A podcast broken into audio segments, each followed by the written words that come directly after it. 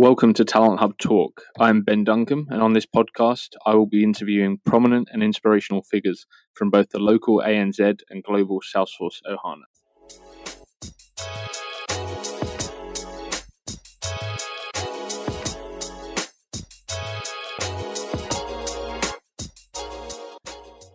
In today's episode, I am joined by Mia Pacey. Mia is a Salesforce administrator based out of Sydney, Australia, and is also the recent recipient of the Golden Hoodie at a recent Salesforce event in Sydney. So, through the episode, we heard more about what Pia initially had planned to do with her career and how she found her way into her current organization, which is Surf Lifesaving New South Wales. We then discussed how she came to know of Salesforce and how she found her way into working with the Salesforce platform with her current company and how that journey has evolved. We look at what advice she has for others who may be looking to find their way onto a Salesforce project in the company that they work for, and then look at some of the different products and tools that she's had exposure to and how she found each of them to pick up and if some were more challenging than others. We look at her role of managing two Salesforce orgs, one of which is in the not for profit space and the other is commercial. And we look at the complexities between the two. And then we discuss the Salesforce community, how she got engaged and started building her brand within the ecosystem and building her network, and what some of her highlights have been so far. Which then leads us on to how it felt to win the Golden Hoodie and if she was prepared for receiving that and then discuss the plans she has for the Women in Tech user group over the coming months and who can get value from this. So, a great episode, really great to catch up with Mia. I hope you enjoy the episode, and if you do, please do subscribe for future episodes that are coming through. Thank you very much for joining us, Mia. Really excited to chat and hear more about your journey. So, yeah, thanks for being a guest. Thanks, Ben. Thanks for having me. I'm really excited. My pleasure. So uh, I always like to look backwards before we look to the current times. And I'd like to, obviously, we know you as the Golden Hoodie winner recently and, and a true trailblazer. But what was life like before Salesforce and what did you kind of want to do when you were growing up? Yeah, that's a really good question. I definitely didn't come from a tech background. I came through as wanting to be a physiotherapist actually. So when I was at school, I was an elite athlete, went to a whole bunch of national games for swimming and thought I wanted to be a physio because I saw them mostly every week, and that's where I pretty much went. And so I went to Sydney University to, study physiotherapy. But I quickly realized that I'm yeah not the hands-on person I realized what I thought I was, and so I was more analytically minded. And so I went into something that I was already passionate about, which is surf lifesaving. And I went to work for them just as a sales rep, just in the interim to kind of figure out where I was going in life. I didn't have a gap year or anything, so I went straight from school to uni. So I was still kind of growing up and ended up being there. I'm there, I've been at Surf now for over seven years and I love it here. And I was selling our first aid training and our equipment to members in the community to raise awareness, obviously, for the, the movement and the charity I work for. But I realized that I did like doing all the nitty gritty bits about changing software, maintaining the databases that we had, and then when it came to talking about how do we maintain this, how do we grow, how do we keep things in the databases private, and all those new features coming out of digital transformation now. And I realized I did actually want to learn more about it. So when our system actually came into Salesforce, that's where it even came into my life. I didn't know it before then. So at that point, when you say it came into Salesforce, was it the, the company was about to implement Salesforce, or were you just a, at that point you were a user of Salesforce? Like how did you first discover the platform? Well, we were actually went out to kind of tender and have a look around, and Salesforce came into the organization as something that we would want to use. And before we dove into it, I guess we w- we did want to know if this was going to work for us because we don't really want to do things again and that's when I kind of went out on my own and said I would learn a bit more about it. And actually, coincidentally, was when the boot camp was happening up at the Gold Coast, which you went to as well. And yep. that's where I went. And we hadn't actually become a customer yet, but it was a bit of a professional development, bit of research, you might say. And that's where I kind of started it. So it was definitely professionally driven, but I wanted to do it personally as well was there an existing IT team at that point? Like, were you were you uh, putting your hand up as a salesperson still, or were you doing a bit of the IT stuff anyway? I was purely a salesperson, full time. Actually, our top performing salesperson, but I was also the go to to fix the systems that we had. And I say systems very loosely because it was just very, um, yeah, just basic. But no, we didn't have a standard IT team. We had an external service provider to help with our printers. But in not for profit, you wear many hats. So I guess everyone's very used to saying, "Oh yeah, I'll give it a go," and that's what I did. Sure, nice. So you uh, off you went to the Gold Coast. How did you find that, and uh, what were the kind of initial steps in that journey after coming back from the Gold Coast? The boot camp was is a, is a change. Like it was almost like going back to uni. It was a lot of studying, especially since I hadn't even been into a live org before. A lot of the people there were already users, so they had a big edge on me, and so it was definitely a learning curve but I failed the first exam, which they do before you even walk in the door to do boot camp, and then passed the second one, which is on the last day, and went home and was like, right, guys, let's do this. but it didn't happen that quickly, I guess. Yeah, awesome. Yeah, I, I, as you said, I was at the boot camp as well. I was surprised they did the the certification on the first day. Um, yeah, and I'd I'd previously attempted the certification, um, like maybe two years before that, and failed back then, and and somehow I don't know how, but I passed on the first day, and then I stupidly saw the rest of the week as a bit of a party and woke up hungover too much a few times. So um, so then failed the app builder on the final day. But I mean, the, the whole experience was really really great. The the classroom training was was so good in comparison to to just doing Trailhead on your own or um, having those people in the room to to really um, bounce off of and, and pick their brains was great. Yeah, it was awesome. And I think they even like made the topics. I think there's a rap out there about security. Um, yeah. So I really, really loved, and I still talk to the the trainers that I had for the day, and they still support me on Twitter and help me out for my advanced admin. So, so yeah, yeah nice. So then you, are back, um, as you said, didn't kind of kick off as as quickly as it maybe could have, or you would have liked. But um, what was the like, going from being certified to then kind of the point where you are now? What's that journey look like?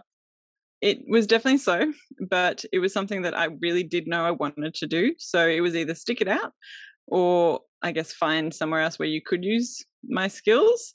But obviously, my love is with surf. So I wanted to stick it out. And we ended up signing with Salesforce and purchasing Sales Cloud, CPQ, Einstein Inbox, Pardot for a few of like so for our commercial side of the business the charity side of the business that um, works directly with our members already had Sales Cloud, but they weren't utilizing it. So they had kind of almost forgotten they even had it until I came back and was like, hey, let me tinker around. I know more about this.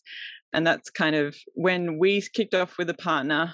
I also helped out with the charity side of the business to start reinventing or relooking at what they had actually started with.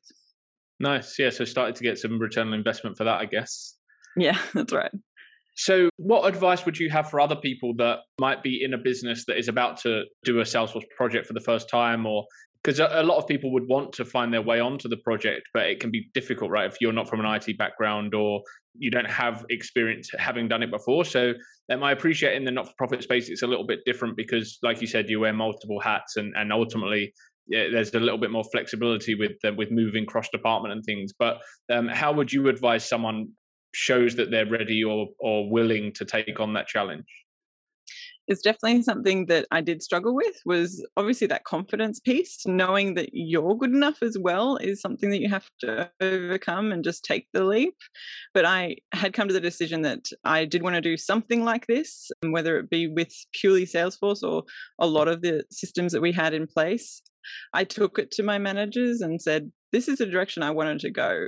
This is where I see myself in the future can you back this? was pretty much the conversation because ultimately they knew they were going to get a system. They knew they had to maintain it and was this the best option for them having someone internally in house that already knew the back end processes already knew the business flows and the way the team worked?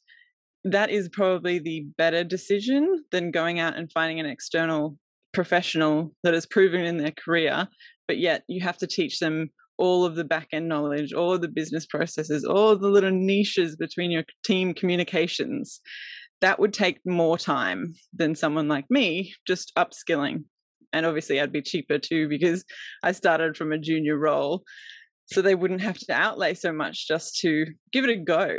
And obviously, the benefit is in my favor and the benefit's in their favor. So that's the angle I came from. I came from, I already know you, I already know us let's give this a go. It's better for you and cheaper in the long run. And that's ultimately how I got my foot in the door to start with working closely with the partner we had chosen. Yeah, nice. And uh, I know there's a saying like if you find something you're passionate about, you'll never work another day in your life. It sounds like you found two things and they've kind of combined, right? So Salesforce and Surf Life Saving. So is it just like the dream job now for you in that it's the platform that you're enjoying, but also the company that you wanted to work for anyway? Yeah, you could say that. I definitely bleed red and yellow. I've been in surf now for almost 17 years. I've been in all capacities. Been I still sit on the beach for 6 hours a day, multiple weekends a year for volunteer services only. So it's definitely something I do as a volunteer. Professionally, I definitely want to be in this role, whether it's something that I can kind of see myself doing in the surf life saving capacity is something that is a future thought. Everyone should be upskilling themselves. So I definitely prioritize my professional learning as well is how much more can I learn? And that's what I want to do as well. Yeah, absolutely. So, in, in terms of upskilling, um, you you came into this. Obviously, you you had been from a sales background. You're you're not an IT person, as as they would say, well, historically. So, from a, a, tool or a product perspective, what what kind of came easy to you picking up? So, like, was Sales Cloud easier than CPQ as an example, or and, and then also from a tools perspective, so like flows and and process builder and, and things like that. Are there things that were just natural and easier to pick up for you, and things that took a bit more time? So definitely, I I can see that the Sales Cloud and the CPQ piece came really easy to me knowledge wise. So I understand the concepts, I understand where and why it was built like that. Learning the CPQ intricacies and niches because it came from a different product that Salesforce purchased. It has so many unique features about it that don't, for instance, work with Process Builder. It has to work on its own. So, in learning those intricacies was difficult, but I utilized a lot of Salesforce and Trailhead for that. And I'm probably most proud of learning CPQ because it is something that's fairly new as well. Pardot came quite difficult to me because I'm not a marketer. So I'm not someone that goes, oh, if I use this language or this imagery would be better reflective for this type of customer. I'm not that person. So I find that quite difficult to make it look pretty because I'm quite analytical. And then Service Cloud was quite easy to understand as well because we're in the service space being a sales rep and things like that. So I definitely think that if you're coming from a selling background, you'd understand the concepts around CPQ and Sales Cloud and service pretty quickly. But learning the intricacies of flow and CPQ will be the difficult part. Sure. I was looking at your YouTube channel yesterday and I Thanks. saw the um I saw the it was like case management and you can use an image and it's like you were using it for open or closed. And yeah. uh, like I, I, had no idea you could do that, and I, I don't use standard um, Salesforce. I use a, a, modified, like an App Exchange version for recruitment. So we we don't use opportunities, but we have vacancies. And I'm just looking at thinking like that would be amazing for me. But I had no idea you could do that, and that that I think it's uh, really just about being open to learning, right, and looking at things like that. And there's so much information out there that if you're committed to learning, like you can learn it. It just takes a bit of time. So did you find that as well, like with Pardot as an example, if it didn't come naturally, like it, it, do you feel that everything can be learned in the Salesforce ecosystem? Yeah, absolutely. I don't think anything's out of anyone's reach.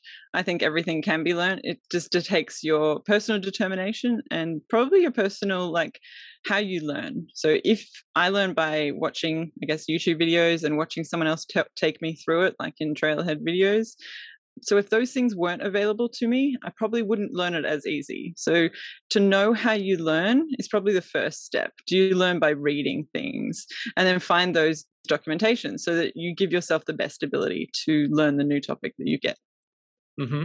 And you're you're in quite a unique position at the moment because you you look after two orgs in one business, and one is for a not-for-profit side of the business, and one another is commercial.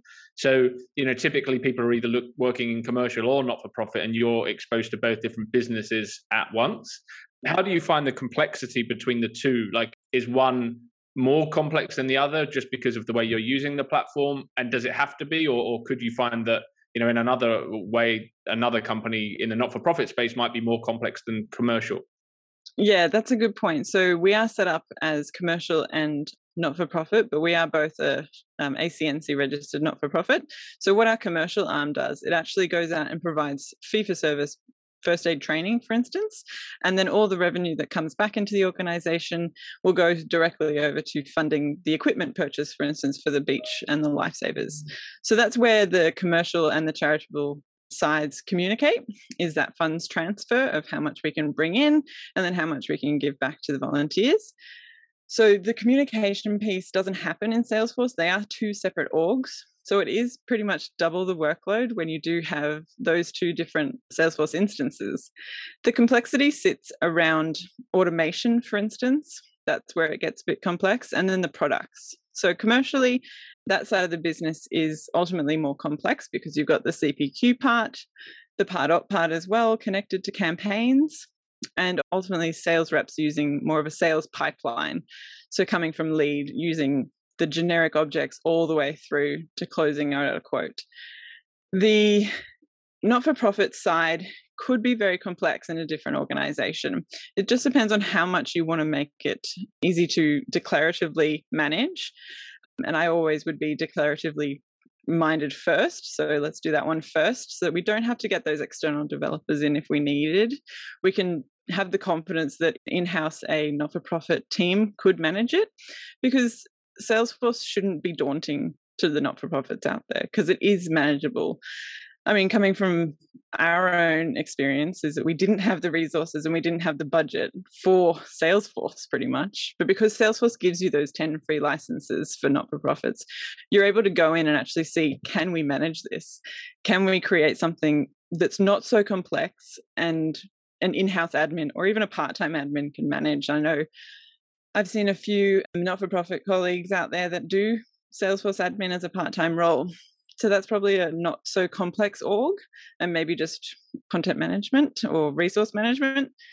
But if you're going to have two instances that have completely different goals, then ultimately one will probably be more complex. Sure. Yeah, that makes sense. And I, I mean, I hate to see it for any company, not just not for profits, but when someone has heavily coded a platform when it didn't need to be, and then they find them in the themselves in the position of having to upkeep and maintain that but especially for not for profits because typically you know budgets are tied to they're using that money for good causes. And um, and yeah i speak to not for profits that have, have had someone hard code their system. And and in one instance at the moment one of my clients is having to replace salesforce uh, with another salesforce org like completely start again. So yeah i think the, the message there is it can be complex but it doesn't need to be um, if you have the right people as well right? Because having the right people that know what to do and, and how to get the most out of the platform from a declarative perspective is always uh, going to be best. Yeah. And that's where it came into uh, choosing our partner and how you set up your org in the first place. If the partner asks you straight up, like, uh, do you have the resources? Are you willing to put the resources into managing this yourself in house with a developer and admin team? And if the answer is no, they need to honor that and they need to build it based on what you do have as a resource. And not for profit partners out there understand what the challenges are and what you face because we said yes we have an in-house admin and so we built it declaratively so i could manage it going forward and i think that's really important when you do choose an integration partner is where are your priorities and will they stick to them Sure. So when did you start getting heavily involved in the ecosystem? Was the Gold Coast the the kind of first step into that world, or or did it take some time for you to really start kind of embracing the Ohana? I think the Gold Coast was amazing. Like it was just everything you'd want out of Trailhead and everything you want out of a, a community based event. I definitely thrived there. I made a few friends there, but I didn't then connect with a lot of people. I'm quite shy when it comes to connecting and being the person in the room that talks to you. I will probably watch and then wait and see where I fit in. So that person to person events I didn't really attend too much. Also, being not for profit, I don't have time um, just to take a few hours out of my day to do that. I would have to do it off books time. So I didn't really thrive until we got locked down. And when we got locked down, a lot of things went virtual. And I was like, this is my jam. I can sit behind a computer and meet some new people and be in kind of my safe place and that's what I did. I attended a whole bunch of events that were not in my time zone. So, for instance, I went to Washington, D.C. and attended their Women in Tech group. And I went to the Hawaii one. That was probably just selfishly wanted to be in Hawaii. but made some fun friends in Hawaii that I still talk to today. And that was really where I started saying, this is what I want to do, this is what I want to share. Um, and when my YouTube channel was born as well, was in lockdown because I saw that there was a need for CPQ in Australia and I couldn't find any other videos that were very useful. So definitely in the community, I wanted to give back and found a couple of ways to do that. Yeah, nice. So let's talk about that golden hoodie um, over your your shoulder. Um, and people that aren't watching this uh, and are just listening, you've got a, a, great setup there with all your Salesforce swag. But yeah, talk talk to me about that. Finding out that you had been awarded the golden hoodie and uh, what that felt like, but also how much you knew about that in the build up. I knew zero. And it was me coming to a studio to do the Salesforce World Tour Live taping. And it was the first in person event that was filmed in person, I should say. And so they were taping a few things ahead of time just to make sure that COVID didn't affect the tour. And so I was coming to explain the not for profit journey that we had and how we came and used Salesforce. And that was all I knew.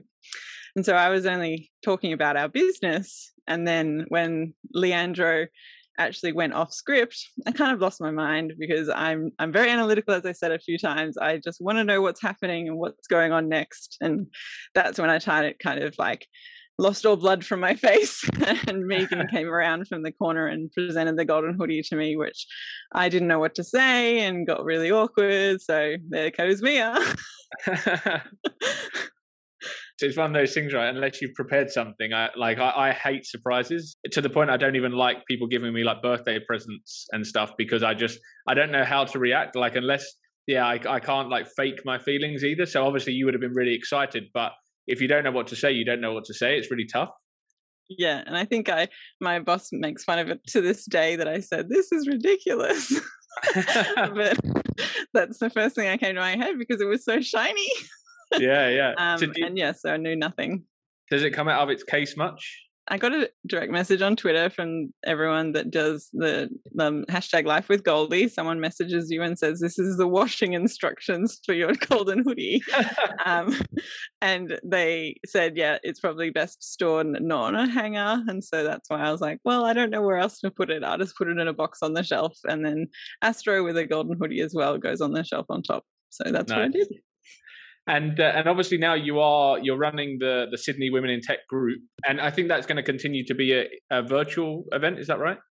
Yeah, so we're keeping it virtual, or the majority of meetings virtual. We may have something that's a joint meeting but we definitely want to keep something available for women out there or anyone out there that can meet virtually still. So we don't want to exclude anyone. And we found that there's a bit of a niche in the COVID time that some people actually do still like virtual. So we're definitely prioritizing virtual meetings. But um, yeah, in person is not off the cards, but we definitely want to keep it available. And what, what's coming up in the group and who can get value from the group? So one of my favorite ones coming up is actually called Things That Make You Go, hmm.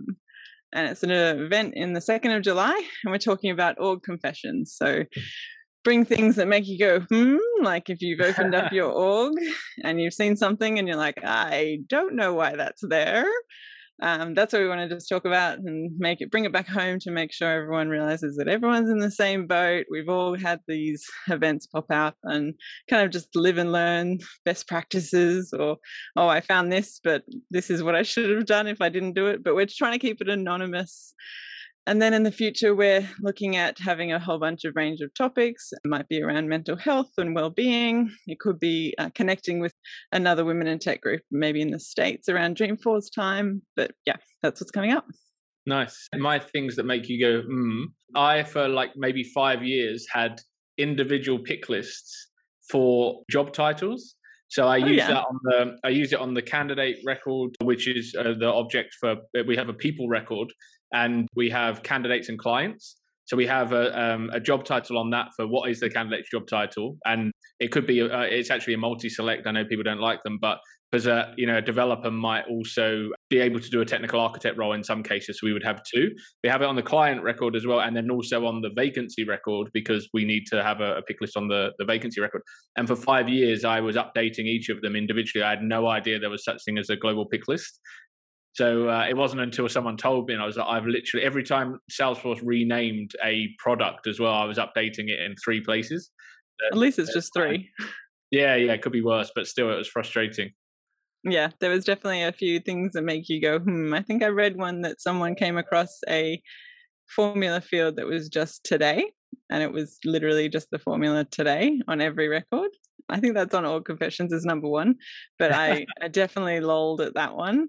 But that, yeah, there's a few ones, but we'd like to keep them anonymous just in case everyone doesn't want to feel like they want to share. It could be a friend of a friend that you heard it from, so sure. bring them all. Absolutely. And if anyone wants to uh, reach out, pick your brains, or hear more about the, the group, um, where's the best, best place to contact you? Yeah, you can hit me up on Twitter. I'm at Pacey Mia. And also check out my LinkedIn and, and ask to connect, definitely. And the YouTube channel. Don't leave that oh, out. My, my YouTube channel is uh, Pace Yourself. Uh, it's not very known out there, but I definitely do Salesforce CPQ. So if you're looking through Salesforce CPQ stuff, I'll be there as Pace Yourself. Awesome. Well, thank you so much. Really, really good to catch up. And uh, yeah, look forward to the next Women in Tech event. Thanks, Ben. Thanks for having me. Thank you.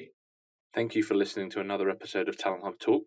If you're enjoying the podcast, we'd love it if you could subscribe and also leave a short review. Um, we're keen for this podcast to reach as many people in the Salesforce ecosystem as possible, and your reviews will help us do that.